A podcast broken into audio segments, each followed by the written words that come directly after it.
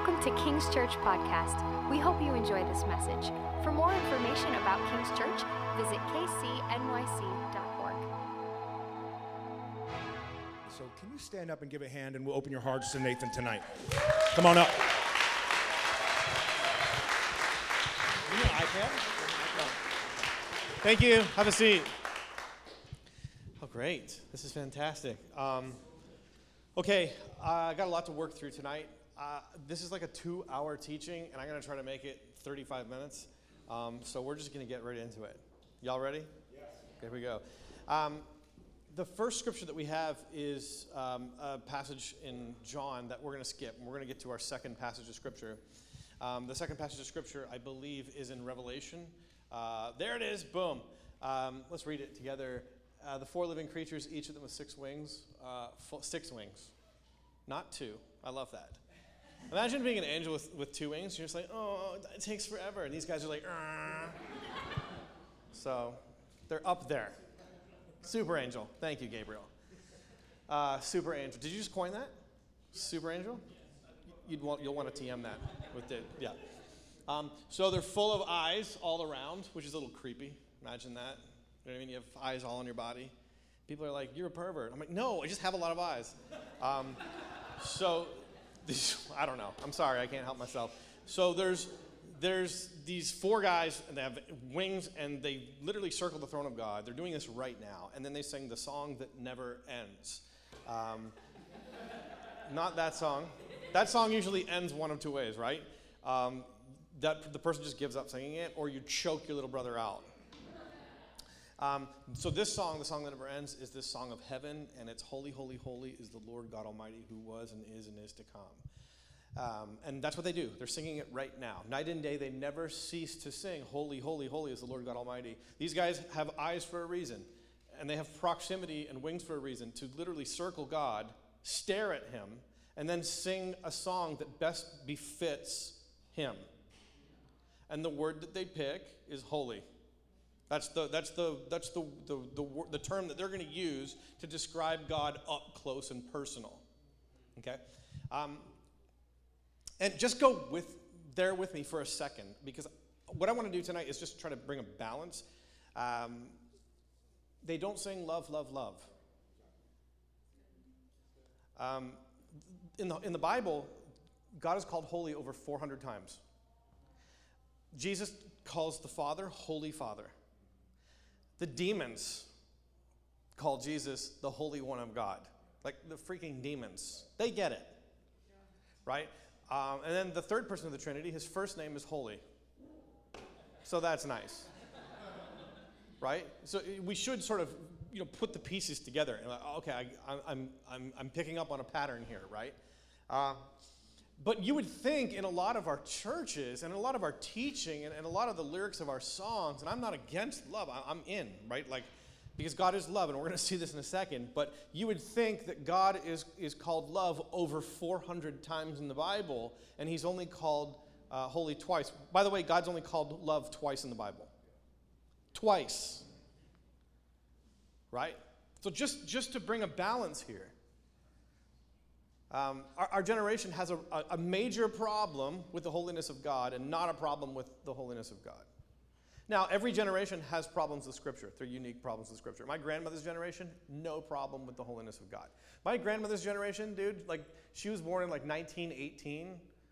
She lost a brother during World War II, half of her neighborhood to World War II. Uh, you know, she, she went through, she's seen all kinds of horrible things. She totally believes in hell. Has no, her generation, no problem with the concept of hell. They're like, oh, for sure there's a hell. If there's no hell, God isn't just. If there's no hell, God isn't loving, is what they would say. But our generation has an issue with the idea of hell, right? The, the idea that God would have problems with people right? That is not a biblical issue that you have, it's an enculturation issue that you have. Right? You're swimming in cultural soup. Netflix, Amazon Prime, Dis- Discovery Plus of late. For reasons that will not be mentioned. Um, right? The music that we listen to, the people that teach our university courses, what have you, uh, uh, look, we, we, you have a lens by which you read Scripture, and you're going to have problems with Scripture that are going to be unique to your generation. This is why we need to read with the rest of the church historically, because it helps you get out of your cultural soup and, and not let things be such a private interpretation. What is my, my point here? My point here is that, whoa, God is holy. But you'd feel like if you go into our churches that God's just, it's in the reverse, right? That, that, that the Father is the loving Father, and the demons call Jesus the loving one of God, and the Holy Spirit is love spirit who drops acid and hangs out at Coachella. right? Yeah, I just love love spirit. Love spirit is so, oh, I love him. Okay, trying to bring a balance here. God's holiness has to do with his absolute moral purity, his absolute moral perfection. He never misses buckets. Did you ever see that commercial? I think it was from the 90s when like Jordan is just throwing the basketball from everywhere, like outside of the Coliseum, you know, like and he hoops it. That's God. He just he he buckets every single shot. He doesn't make bad decisions. He doesn't do anything out of brokenness like we do. He does everything out of fullness. Yeah. Imagine that. Our art is going to be so good. I mean, brokenness is redeemed in art, but imagine how, how good our art's going to be in the new heavens and the new earth. When we're creating not out of angst or brokenness, but out of completeness, the way that God creates. I think it's a divine, definitely part of us that we can redeem evil things, and the grace of God causes us to do that. I digress. God is love. Let's turn to the next, next scripture here. Next scripture. God is love. We know this is in 1 John 4, it's the same passage and he's called love twice. If you don't love, you don't know God. I love that. If you don't love people, um, then you don't know God. Which, by the way, one of the characteristics of love that we often forget about in 1 Corinthians 13 is that love rejoices with the truth. Speaking the truth in love, that we may all grow up into Him who is the head. You can't have spiritual maturity without the truth. And if there's nothing true in it, it's not loving. So that's why Christian love is different than worldly love. Because Christian love confronts. Dude, you got spinach in your teeth. You made me feel horrible about myself. No, I'm actually loving you, bro. right? I hate that church. They point out spinach in people's teeth. Oh, okay. Yeah, super unloving. Amen, Nathan. I, will amen myself. It's fine. Uh, God is love, and He is love. His love, though, is a holy love. It flows from His holiness. The reason why He loves is because He's holy. The reason why He created us, He created creation, is because He's holy and he always makes good decisions, and everything comes from his completeness. And by the way, he's, he's so committed to his holiness, and he won't violate his holiness. But he loves us. And the story of the Bible is this strange story of two kind of large ideas the holiness of God and the love of God. And they're not juxtaposed to one another or competing with one another, but they really um, work, they're, they're complementary. They work together. Um, and you see this throughout the Old Testament. The Old Testament, we've got a, a holy God who's like, hey, I love you so much. I want to be your God. When I'm with you, you're going to win all your battles. I'm not going to set the diseases that I set on the Egyptians on you. I'm going to be your guy. I'm going to provide for you. Water's going to come out of rocks when I'm around. It's going to be so, you are going to benefit from this relationship, but don't get too close because you're sort of dirty and it's, it's your own doing, your own rebellion. I'm a holy God and I can't partake in your rebellion but I'm going to teach you to be close to me. Okay? And then, see, God's, God's teaching a cosmic lesson. And so we learn, we're learning from the children of Israel about the holiness of God and our own brokenness. And then he sends Jesus in the fullness of time. And then we, and so we, so that we can appreciate what Jesus accomplishes on the cross. Right? Why didn't God just send Jesus? Because he's teaching a cosmic lesson. Which is another thought entirely. Okay. Now, uh, I love psychometrics. My brother believes that the Enneagram is evil. It is what it is, okay?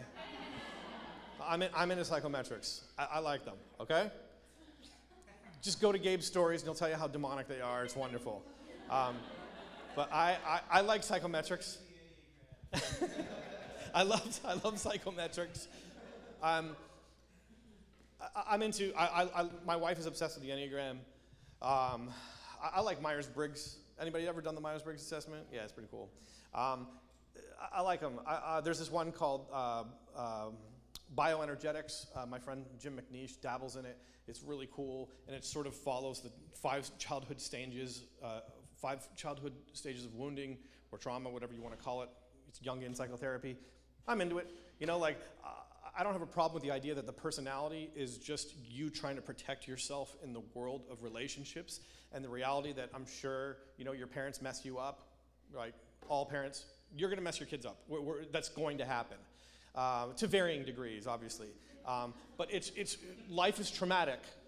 Life is traumatic because people aren't perfect. People are sinful and we hurt one another. And so our personalities, like for example, I love humor. I'm humorful because I experienced so much trauma growing up. Humor is how I deal with the severity of a fundamental Christian education. you know, like, my, for real. Yes, for real. When you're being told all the time, you know, like God is real and sin is real and people go to hell, you're like, right? For real, dude. My, this is just how I protect myself. Thousand percent. I'm in, okay? So, so, but, but the point is here that the personality is just, it's a result of trauma. And trauma isn't really you, it's just your protective cocoon. Ooh, yeah. So, yeah, tell me about my trauma. I'm in. You know, give me some pointers on how to not be a horrible person. You know, I'm in. But the truth is, and this is what my friend Jim McNeish will say, the truth is, is that you're not your trauma, you're your passions. The Latin word passion means to suffer. You are what you're willing to suffer for. That's who you are. You're not your trauma. So, yeah, tell me my Enneagram, that's great. But tell me, like, what do you suffer for? That's who you are. Now, when I look at God, to use that analogy, when I look at the cross, we're coming into Holy Week here. And you want to know what God is like, which, by the way, if you're taking notes, this talk is called What, is God Like? If you want to know what God is like, look at the passion of the Christ. What does Jesus suffer for? What are the two big ideas? Now, there are plenty of theories on the atonement, okay? And I like them all. Uh, as Tim Keller, you know, observes. He's like, man, there's like all these different paradigms in Scripture. So I'm into kind of a lot of them. You know, I love the ransom theory. I'm into that. As, long as there's biblical precedent for it, there's a different angle for what Jesus. Jesus accomplished a lot on the cross. But there's two really big ideas that stand out. The first idea is that Jesus suffered for his holiness. That's the first major, it's, it should be the most obvious thing when you think about God. God, what are you like? I, I see your suffering. Jesus, I know what you're like. I see your suffering. You suffered for your holiness because you will not bend on your holiness. You're not giving an inch of ground on that. Also, Jesus suffered for his love. Are you seeing that?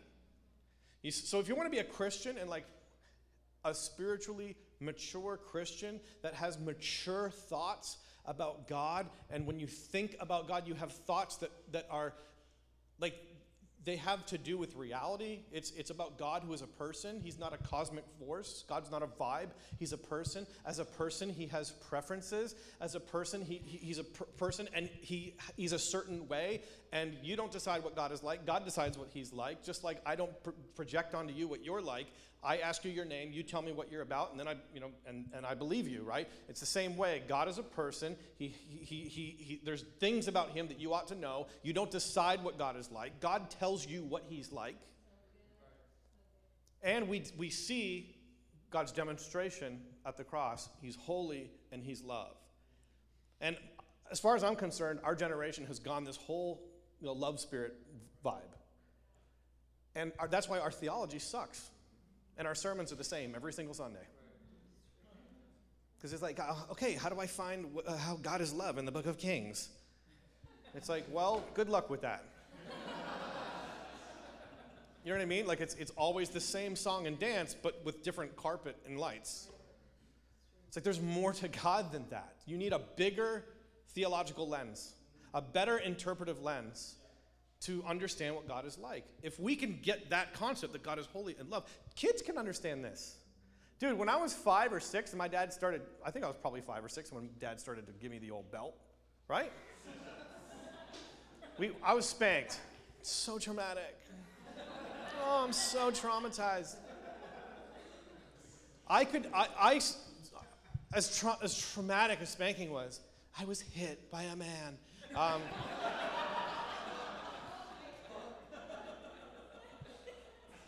I didn't mean that.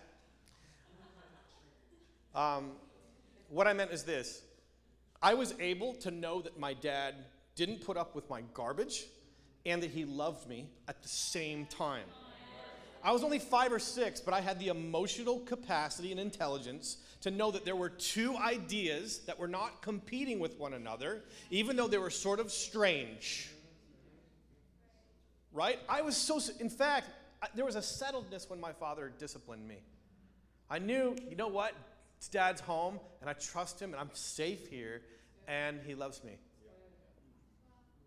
It would calm the house down. The whole house would be calmed down in my house when my father would discipline us. He never did it out of anger. He did it because he cared about me, right? But somehow when we reach 21, we're just like, God never disciplines anybody. Right? God just, no, he's not like that. God's a desperate boyfriend. He's always slipping into my DMs. he just keeps creating other accounts and I keep blocking them. Right? He's so desperate for me. Oh. Are you okay? Right? You can run, you can hide, but you can't escape my love. That's Enrique Iglesias, bro. God is not Enrique Iglesias. God is God. And you're, you're far worse than you think you are, but you're far more loved than you could ever imagine. And these, these are two biblical ideas that we have to keep in concert. They harmonize one another. And if we can't harmonize that, it's, you're going to have problems. Okay, now we're going to read the craziest passages of Scripture. You guys ready for this? Because there are, what's the cost of not thinking about God properly? There, there, there will be problems. Okay, here we go. Okay, first worship service in the Bible uh, Cain and Abel. Okay, the two brothers. This is Genesis chapter 4. It's the first worship service. And Cain, uh, in the course of time, Cain brings an offering to the Lord, as in just like he mails it in. Here's an offering. Here's a bruised banana and an orange that I don't care about. Okay? Um, and then uh, uh, Abel, uh, next verse, uh, Abel also brought of the firstborn of his flock. Um, and of their fat portions. So, this is ancient Near Eastern speak for the good stuff things that I care about firstborn and the fatty portions, okay? The Lord had regard for Abel and his offering because he brought the yummy. And Cain and his offering, he had no regard. He's like, What is this? I don't care about You don't even care about this. So why should I care about this? You, you, don't, you don't care, right? Like, it's not the amount, it, it's the cost. How does it cost you? That's what God looks at. Right? Remember Jesus watching the, the, the bucket? By the way, Jesus still watches the bucket. And the widow gives her two pennies. That was everything she had. Rich dude comes along, just drops in all this cash. And Jesus is like, she gave more. Cost her more, right? So Cain was very angry. oh, his face fell. I'm sad. I am sad. I need some milk bar. I am so sad right now, Gabriel. He wanted to get milk bar last night. I'm like, stop, dude. Stop. You're single still. Give yourself a fighting chance.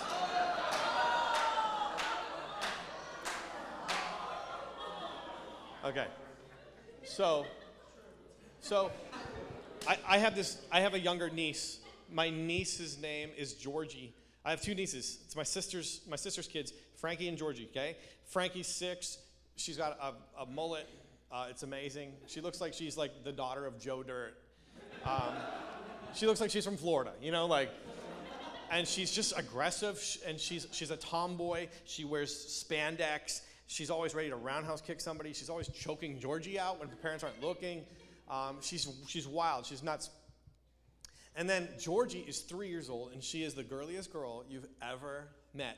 She only wears dresses. She only wears dresses. She's obsessed with Disney princesses and she's obsessed with dresses. And when she puts a dress on, every morning she wakes up and she'll put a dress on and she'll stand in front of this big long mirror that my, my sister and my brother in law have in their house. And she'll, she'll stand sideways in front of the mirror. And she, like bites down on her tongue. and she'll go like this, she'll look, and then she'll go. She does like a little kickback like that. And if the dress spins, she'll wear it. But if it, if it doesn't spin, she won't wear it. She'll go and she'll put something else on. I was FaceTiming her a number of months ago, and she was with my, my mom. And it was Tiff, my sister, my mom, and Georgie, and they had just been thrifting some new dresses. And so mom has all these needles. They found some, like these dresses were a little bit bigger, and so my mom's an amazing seamstress. And so they're like putting all the pins in, and the, all the, all the, the um, fabric is all bunched up at the bottom. And so Georgie has this on, and my mom goes, Okay, spin for Uncle Nate, spin for Uncle Nate. And she's like, you know, and she tries, but it didn't spin because it's all bunched up at the bottom.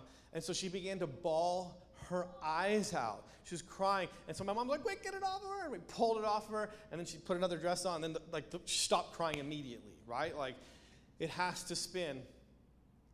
Uh, Georgie doesn't know me accurately, doesn't really care to know me accurately. As far as she's concerned, I'm, uh, I'm Willy Wonka. Uh, I hook her up with chocolate and donuts. It's what she's obsessed with. She loves the truffles. You know those really rich truffles that you can get around Christmas time? And they're just like, you know, it's like a chocolate explosion. She's into those. And then she's into Krispy Kreme donuts. And um, so we were, we, were, we were at a, um, we were at a, uh, a family barbecue in September, Labor Day, and you know we're barbecuing whatever, and I bring donuts for the girls, and so Georgie's freaking out, sprinkles, you know, pink donut, whatever, and so she eats one, and my brother-in-law's like, dude, no more, please, no more, and I'm like, okay, no more, no more, um, and then like 10 minutes goes by, and and Georgie's like, Uncle Nate, can I can I? And I'm like, meet me by the pool, and so we. So we go over by the pool and I slip her this donut and she's like, just. go. and I'm like, dude, eat quietly. You know, you're gonna blow this thing. And so we go inside to pray for over dinner. It's like four o'clock. We're eating barbecue, whatever. There's like 20 of us. We're all standing in a circle. Georgie goes into the circle, in the middle of the circle, and she goes, Uncle Nate, that was the best donut I ever had in my life. And I'm like, you little creep. You don't care about me, you narc, right? You sold me out. And everybody looks at me, they're like, Nate. And I'm like, what? You know, like. I call Georgie and, and Cain here uh, a Christian Buddhist. Christian Buddhists are people who want a relationship with God, but it's on their terms. And, and they want a spiritual experience, and it's, uh, I'm just having a journey. Um, but they don't care about who God is or what God necessarily wants. All they care about is does the dress spin? And what can I get out of the relationship? And if they don't get the chocolate, they don't get the donuts, and the dress doesn't swirl, then they get sad. Spirituality on your own terms. So Cain's sad here. And the Lord says to Cain, Why are you angry? Why, oh, why are you sad? And why has your face fallen? He says, If you do well, will you not be accepted? And if you, if you do not uh, if you do well, will you not be accepted? You know, and if you do not do well, sin is crouching at your door. As, as in Cain, you've got some some issues here, and you need to address them. It's it's the Cain show. You know, it's it's it's you're a Christian Buddhist here, dude. You're trying to get something out of God, but, but putting in nothing and not caring about who God is and what God has required. And that worship's not going to fly around here. And if you fail at this altar, sin is going to destroy you. It's going to be worse for you. Uh, Cain spoke to, his, to Abel, his brother, and when they were in the field, Cain rose uh, up against his brother um, and, and, and killed him. First worship service of the Bible, and somebody dies. Failure at the altar creates death in the field. Okay, let's keep going. Let's keep going. Um, next verse. Next verse. Uh, I believe it's uh, there. It is Leviticus 10. Two other brothers. This is their first day on the job. Nadab and Abihu. These are the sons of Aaron. They're Levites. This is their first day on the job. They've just been ordained with the the, the blood. Uh, the ordination ram, and they've got blood on their, their right thumb and blood on their right uh, it's just the, the, blood is just drying on their on their right lobe and on their right thing, and they've got their their nice new garments on, and they take a censer and they put fire in it, and they laid incense um, on it and authorized uh, and offered unauthorized fire before the Lord, which He had not commanded them. Uh, they presume, they assume, they speculate on what God has required. And God's really strict. He's just going, hey, I'm a person. I'm not a vibe. You'll worship me the way I want to be worshiped, not the way that you want to be worshiped. So these, this is the protocol. I'm a holy God. And once again, you guys are going to win for this, but I just, I'm a king. I've created everything. So just show me a little bit of respect. Worship me the way that I want to be worshiped. But these guys are just like, oh, we can just like do whatever. And they, they come before the Lord. And, um, and the result, of course, is that fire comes up from the Lord and consumed them and made them crispy Chick fil A. Death at a worship service. Death at a worship service. It doesn't work out really well in the Old Testament when you just worship God the way you want. Let's keep reading. Let's keep reading. Um, this is David. I mean, David's awesome. David's like the king of the. I mean, we've got, we got his entire discography. He's great at worship. Wouldn't you agree? Knows a thing or two, right? Like kills it. Uh, he invented instruments. He's like a music. He's, like a worship producer. He produced huge events in the Bible. Um, like this guy knows a thing or two about worship. Best of intentions in this chapter. He's wanting to bring the ark of God into Jerusalem. That's a that's what we want. We want the presence of God. So David's putting this huge event on, and he's got the whole band together songs and lyres and harps and tambourines and castanets and cymbals. Okay, this is great. Woo, here we go. Uh, and when they come to the threshing floor of Nacon, Uzzah put out his hand to the ark of God and took hold of it for the oxen. stumble. Just, just hold the verse there. Just go back. Just go back. Yep, hold it there. Uzzah is a priest. Um, as a priest, he should know the protocol. The reason why he should know the protocol is because by this point, the, the, the first five books of the Old Testament have been written the Torah, the, the Pentateuch, uh, the Law of Moses, okay? And the Law of Moses, the first five books, are just how to worship and not die by Moses, okay? okay, literally.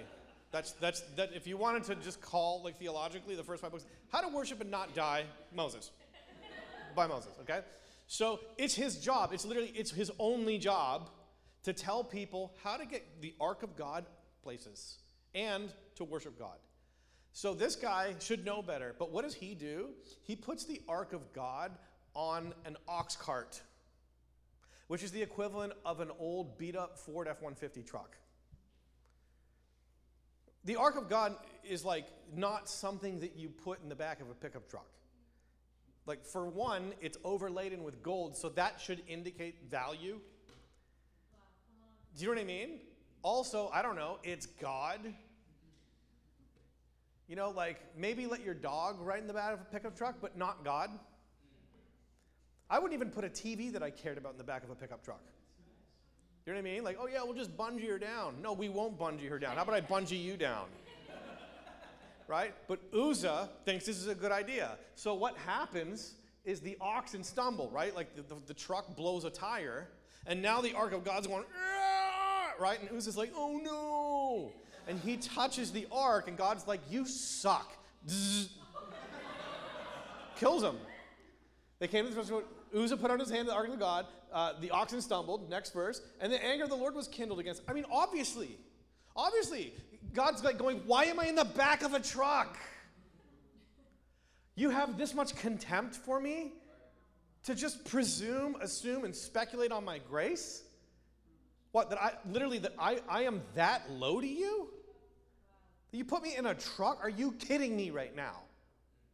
Oh my me. Uzzah, you're done. You're taking a break, buddy. Because you suck. You had one job. One job, Uzzah. Right? And so God struck him there because of his error. What was the error? Not just to touch the ark, but where the ark was. And he died there beside the ark of God. Okay, next passage. This is a parallel passage um, in Chronicles. Tells the same story, but a little bit later on, David, this is uh, some time passes by. The ark rests at this guy's house. This guy gets blessed. David's like, hey, we need to get the ark. Remember that like horrible worship incident where a guy died again at a worship service? Uh, we need to go down and get that ark because I want the presence of God. We need to, we need to sort this thing out. So David gathers this whole homeschooler convention. And he's like, hey guys, you're the Levites, and we need to go and get this thing back, okay? So let's keep reading here. He, he summons the priests and he says, Guys, you're the heads of the fathers' houses of the Levites. Consecrate yourselves, you and your brothers, so that you may bring up the ark of the Lord, the God of Israel, to the place that I prepared for it. Because you did not carry it the first time, the Lord our God broke out against us because we did not seek him according to the rule. So the priests and the Levites consecrated themselves to bring up the ark of the Lord, the God of Israel. Uh, and the Levites carried the ark of God on their shoulders with the poles, as Moses had commanded, according to the word of the Lord. So God's just saying, hey, I'm not like asking for a lot. I'm just asking, you know, the way that you revere kings in your day and age, where you put them on a pole and they carry them around, you know, they're eating grapes, you know, and they, every now and they peer, you know. I want that. I want to be thought of as your king, not put on a freaking ox cart. You hearing me? Right? Don't worship me the way that you want. You think, oh, this will just be easy. No, I'm God. I'm God. Oh my, oh my gosh, I'm God. right? And so then, this, it's actually in this passage that David dances, you know, in his underwear before the Lord. And so you have spirit and truth here. You have them following the order, and the ark is being brought the right way. And then you have David just abandoning himself in worship. It's an incredible passage of these two concepts being married together. Okay, let's keep going. Uh, this, is, this is our last passage in the Old Testament, and this guy's name is Uzziah. Um, Uzziah was an ama- amazing king. Uh, when he was strong, he grew proud to his destruction, for he was unfaithful to the Lord his God and entered the temple of the Lord to burn incense on the altar of incense. It's not his lane. It's not his job. You're not a priest. Priests do that, not kings. Okay? So uh, the priests went in after him, and they're like, dude, what are you doing? Um, long story short, without reading it all, leprosy breaks out on his head and he dies of leprosy. Okay? Another death at a worship service. Now, some of you are thinking, okay, Nate, that's fantastic. You just read a bunch of scary passages in the Old Testament. There's lots of them. And I'm on this side of the cross, so your stories don't really intimidate me. That's fine. Let's keep reading in the Old Testament where people keep dying at worship services. Acts chapter 5. You know this one? Yeah. They keep dying. Two people. They're Christians. They lied to the Holy Spirit. You can't lie to the Holy Spirit if you're not a Christian. It's at a worship service. They're giving of their money at the apostles' feet in a gathering. And they lie to the Holy Spirit, and God's just like, you know what? You're done. Well, no, no, no, no, no, no, because God is love, and He would never do that. And it's, what about grace? Yeah, I'm reading the New Testament, dude.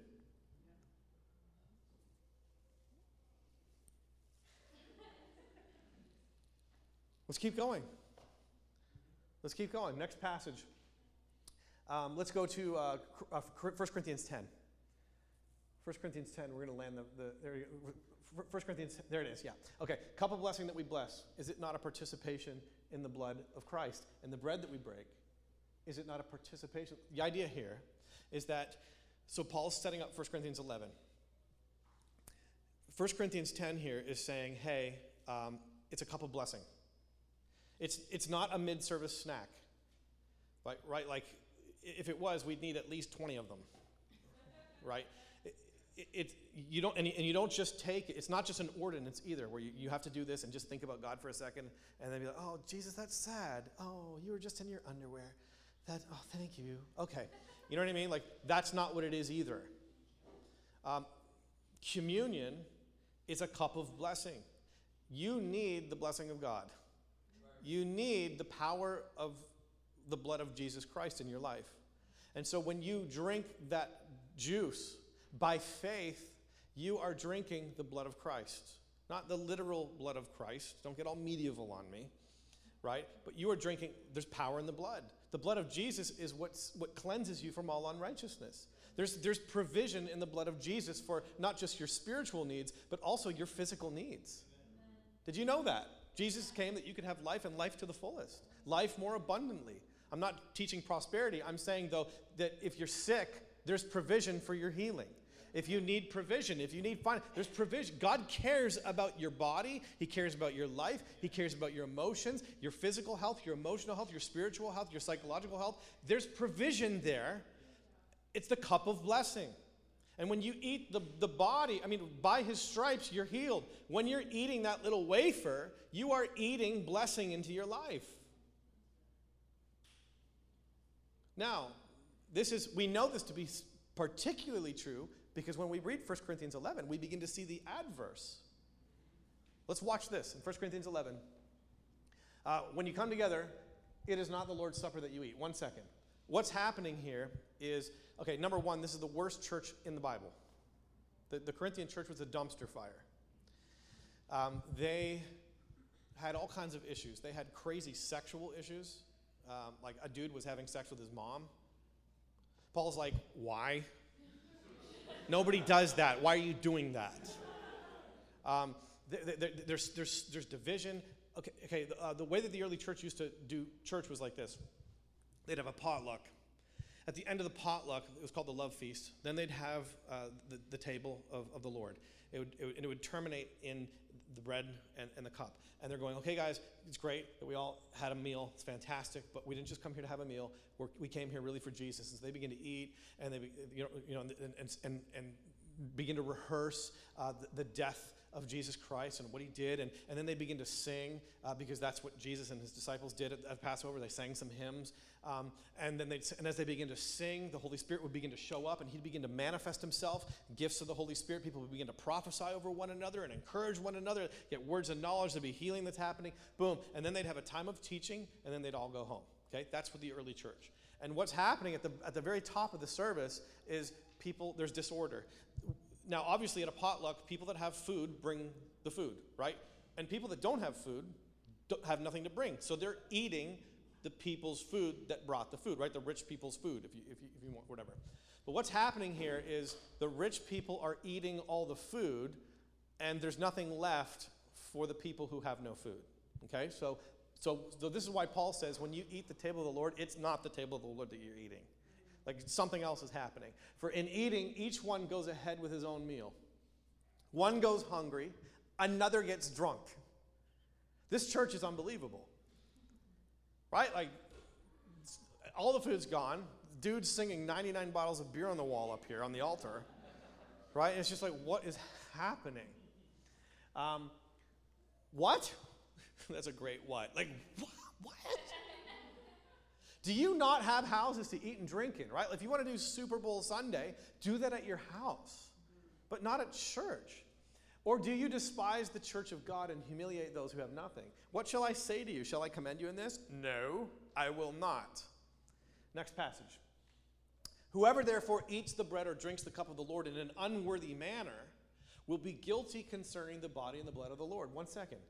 Okay, contextually, what's happening? We have to keep context here and Paul will bookend this, and I'm going to show you as we read this. But contextually, what's happening, once again, is these people, these people that are bringing the food and then eating all the food and getting drunk, they're making church all about themselves. What does it mean to eat of the table of the Lord in an unworthy manner? It's when you're eating like a Christian Buddhist. Yeah, church is about me, and it's just my spiritual journey. And I'm just like, I don't, yeah, it's just really sweet. And Saturdays, I have pottery. Uh, Sundays, I have church. Mondays, I have yoga. And, and it's just all really helping me manifest my dreams. And I'm just discovering so much about myself. Jesus is my life coach. And some of the stuff in, like that they say is like I don't really vibe with. Um, but some of it's good and like it helps me because it's really all about me and i like to go there because i'm really getting fed and it's kind of all about that that's eating of the table of the lord in an unworthy manner that's what cain did that's what nadab and abihu did that's what uzzah did it's what uzziah did it's what ananias and sapphira were doing you know, they're, they're giving, but they're not giving. They're trying to get something out of the giving. And then this is what's happening here now. And so you're, what, what is, let, you know, examine yourself, therefore, as in check yourself before you wreck yourself. Right? Why are you here? Are you here for the Lord? And have you said, have you surrendered? Jesus, I belong to you. I will worship you, God, the way that you worship. And I, I and I will know you accurately. I won't misrepresent you. I won't project onto you. Yeah, there's sin in my life, absolutely, God, but um, um, I will, I've, I've submitted my life to you. See, the table of the Lord is for people who have sin. Right? Sinners can eat of the table of the Lord because you need grace. You desperately need help.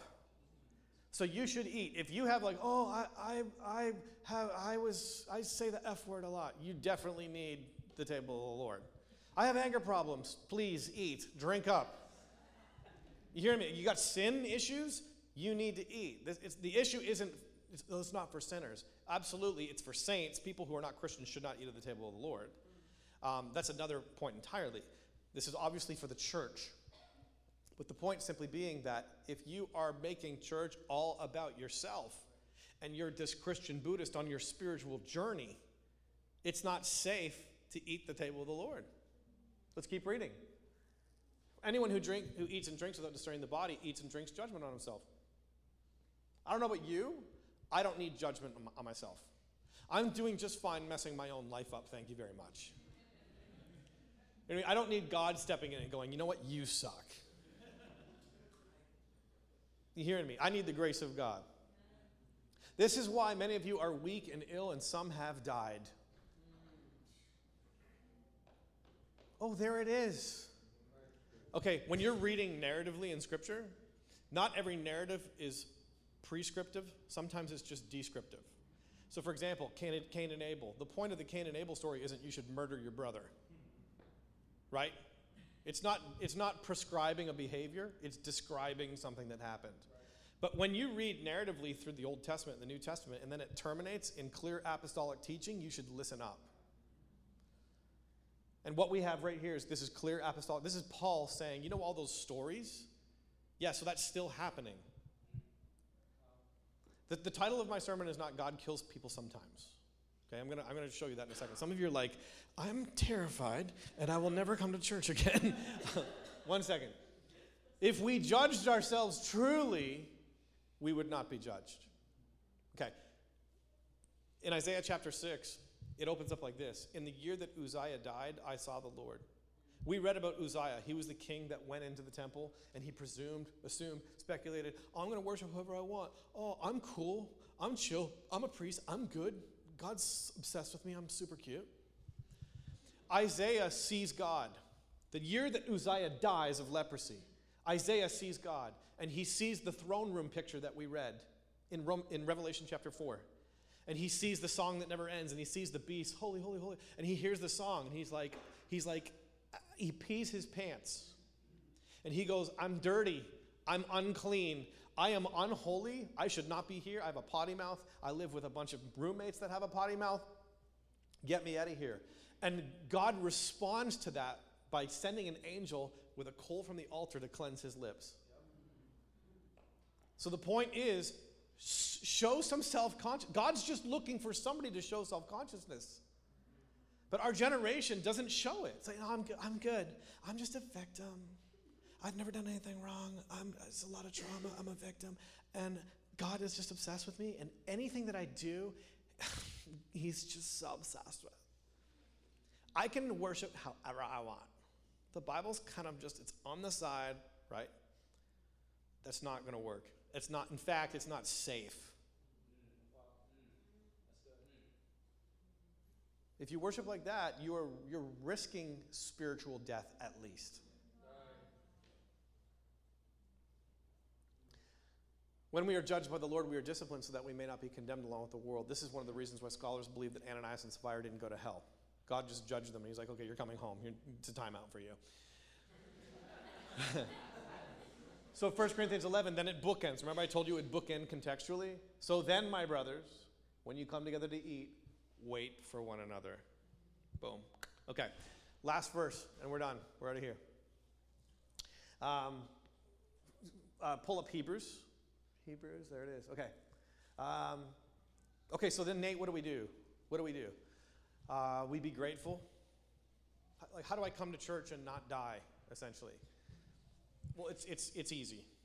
It, it's super easy. So, number one, you just you, you be grateful. God, thank you that you've forgiven me. You, show some self consciousness. I am a sinner and I need saving. This is why we have to preach repentance in our churches again. You cannot have a gospel without repentance. There, there is no salvation without repentance. I'm so sick of that message. There's, there's, there's zero repentance. Dude, we all have sin in our life.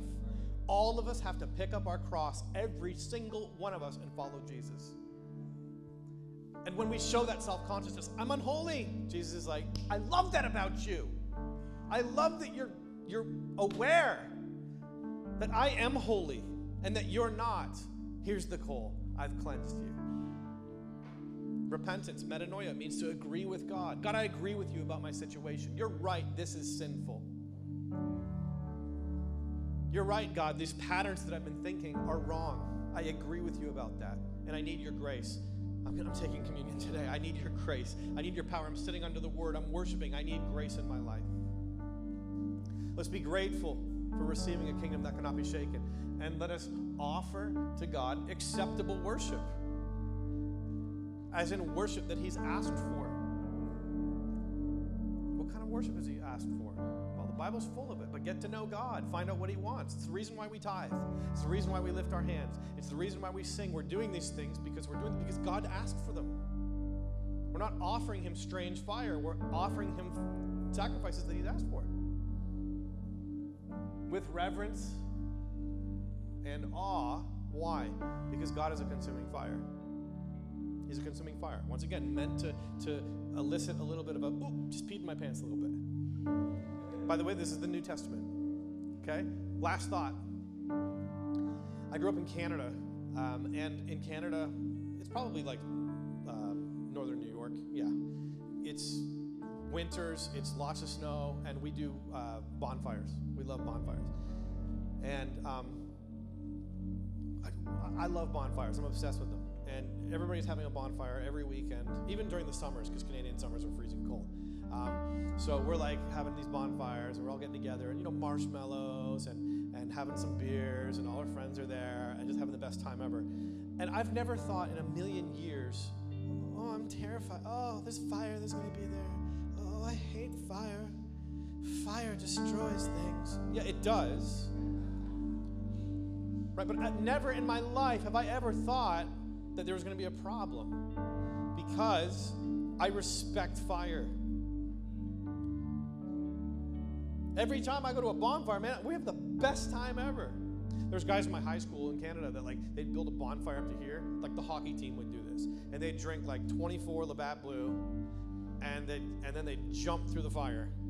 And without fail, every Monday they'd come in and like part of their jacket was missing and some of their hair. You know what I mean? They're just like, sweet dude, jump through the fire, man. You know, it's like, enjoy that.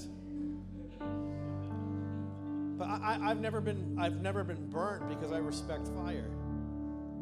So how, how do I how do I survive a relationship with God?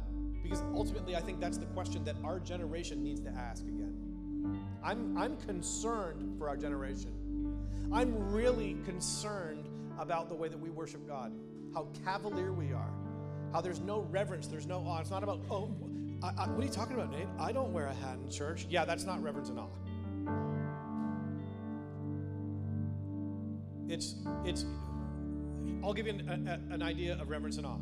It looks like this when you read the Bible and you come to a part in the Bible where you don't like, you assume that God is right and you're wrong. That's reverence and awe. Where you go, God, I, I just want to know more about you. I'm not going to look for excuses or, or workarounds. Jesus, you're Lord of my life. And if you are Lord, I'm going to find out the things that you said. I'm not going to try to divorce Jesus from the things that he said. Or read onto Jesus um, foreign ideas about love. He's, he's holy and he's love. And both of those things work together. And so, God, I'm going to worship you. If you've asked for my money, I'll give it. If you've asked for my time, I'll give it.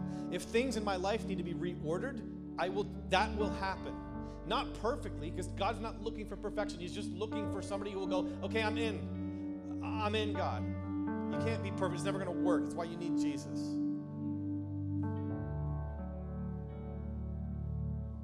Why don't you stand with me?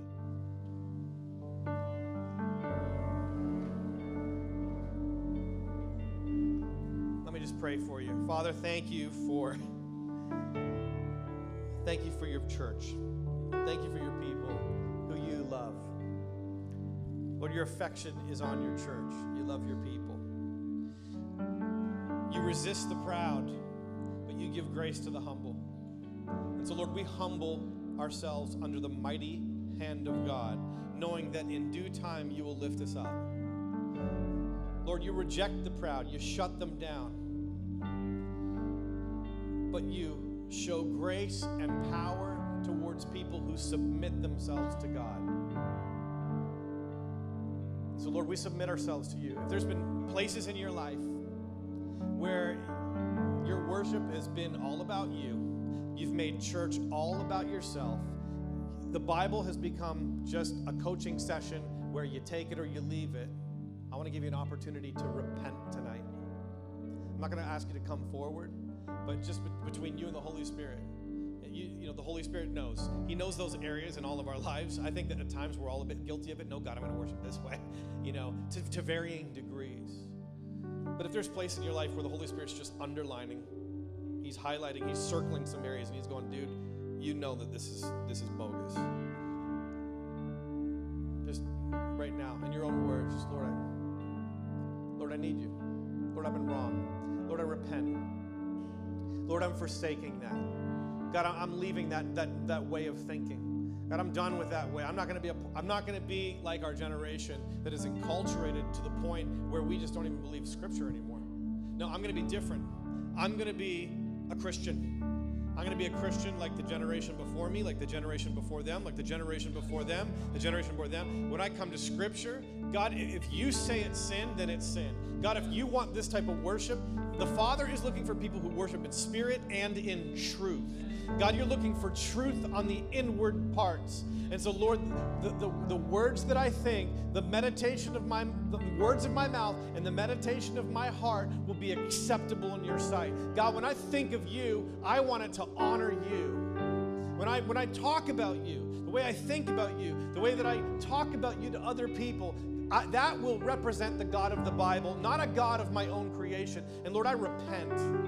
Lord, if I've been if I've been wrong, if I've got it wrong and I've done it purposefully, I've deceived myself and I'm deceiving others, God forgive me.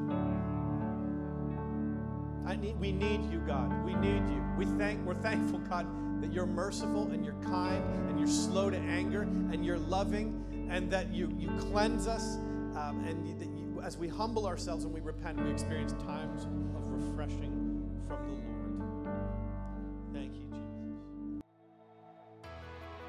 Thank you for listening to our podcast. We really believe that God wants you to know Him in a personal and tangible way. If there's any way we can assist your journey, please reach out to kcnyc.org.